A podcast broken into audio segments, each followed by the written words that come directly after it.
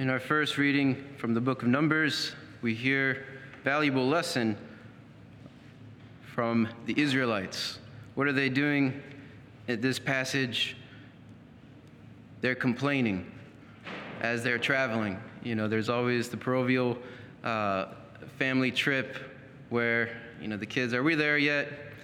Or just any kind of journey, maybe even hiking, where we have to be careful of negativity.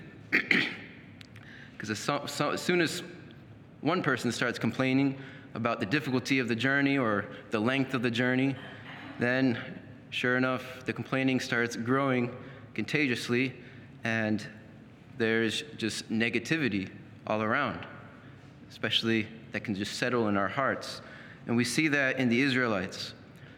They're out in the desert with Moses, and God has been providing for them, taking care of them, and they keep complaining. They even complain about the heavenly food that God provides for them the food from heaven, the manna from heaven. What do they call it? They said, We're disgusted with this wretched food, this miserable food. And so the Lord, as punishment, sends them these seraph serpents, these fiery serpents, serpent with these snakes with a, a fiery venom. And it started biting people. Many of them died. So they, people relent. They realize they messed up. They go to Moses saying, We have sinned in complaining against the Lord and you. Pray the Lord to take the serpents away from us. so Moses was praying, and the Lord told him, Make a seraph and mount it to, on a pole. You know, make a bronze serpent and mount it upon, upon a pole. And whenever anyone who had been bitten by a serpent looked at the bronze serpent, he lived. One of the first sacramentals, Old Testament sacramentals, provided a means, this disposition of repentance, of contrition, sorrow for one's sin. And we see then the punishment becomes the, the remedy. The evil caused by our sins becomes the very means of being saved from our sins. And that's a foreshadow of the cross. Why is there the cross in our life? Because of sin, our sins and the sins of the whole world. And Jesus, in the, today's gospel, says, When you lift up the Son of Man, you will realize that I am. That I am who am. I am God. Yet, when we look upon the cross, you know, St. Paul says it's a scandal, a stumbling block. What do we see then in the cross? Is the cross something we want to complain about? Is it something that just stirs up negativity when the cross comes in our life?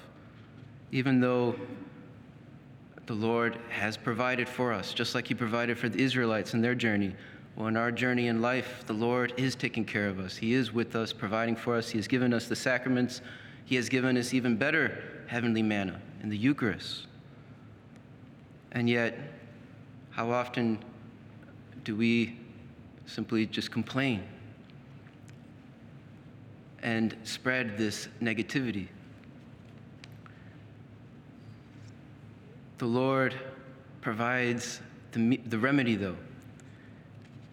He, in being lifted up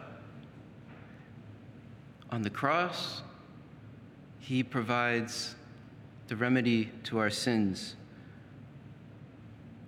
by being also lifted up from the grave and then being lifted up into heaven at his ascension. He shows us that is the way to glory. First, being lifted up on the cross, and then being lifted up in heavenly glory. and then there will be no more reason to complain because there is no suffering, no pain, no tears in heaven. But the only way we go there is through the cross, and we must recognize first the Lord in the cross. You know, think of the disciples who are there at Calvary. You know, the rest of the apostles, all but John, abandoned the Lord at the cross. They were scandalized. And the disciples, though, imagine them there at the foot of the cross on Calvary. How can this be God? You know, even with the cross veiled now, it's, the divinity of God is hidden. And yet we know Jesus is still there in all his glory. And we know the Father is still with him. Just like Jesus, even though, you know, all these, the glory of all these heavenly images are covered, we know the Father is with us. As Jesus says today, He has not left me alone. The one who sent me is with me.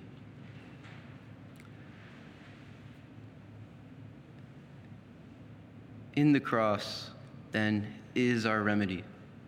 And if we gaze upon the cross, there is a power in that gaze. You know, just like the Israelites would gaze upon the bronze serpent and be healed, even in our gaze upon Jesus, if that's a gaze of love, a gaze of contrition, sorrow for our sins, that can save us, that can heal us.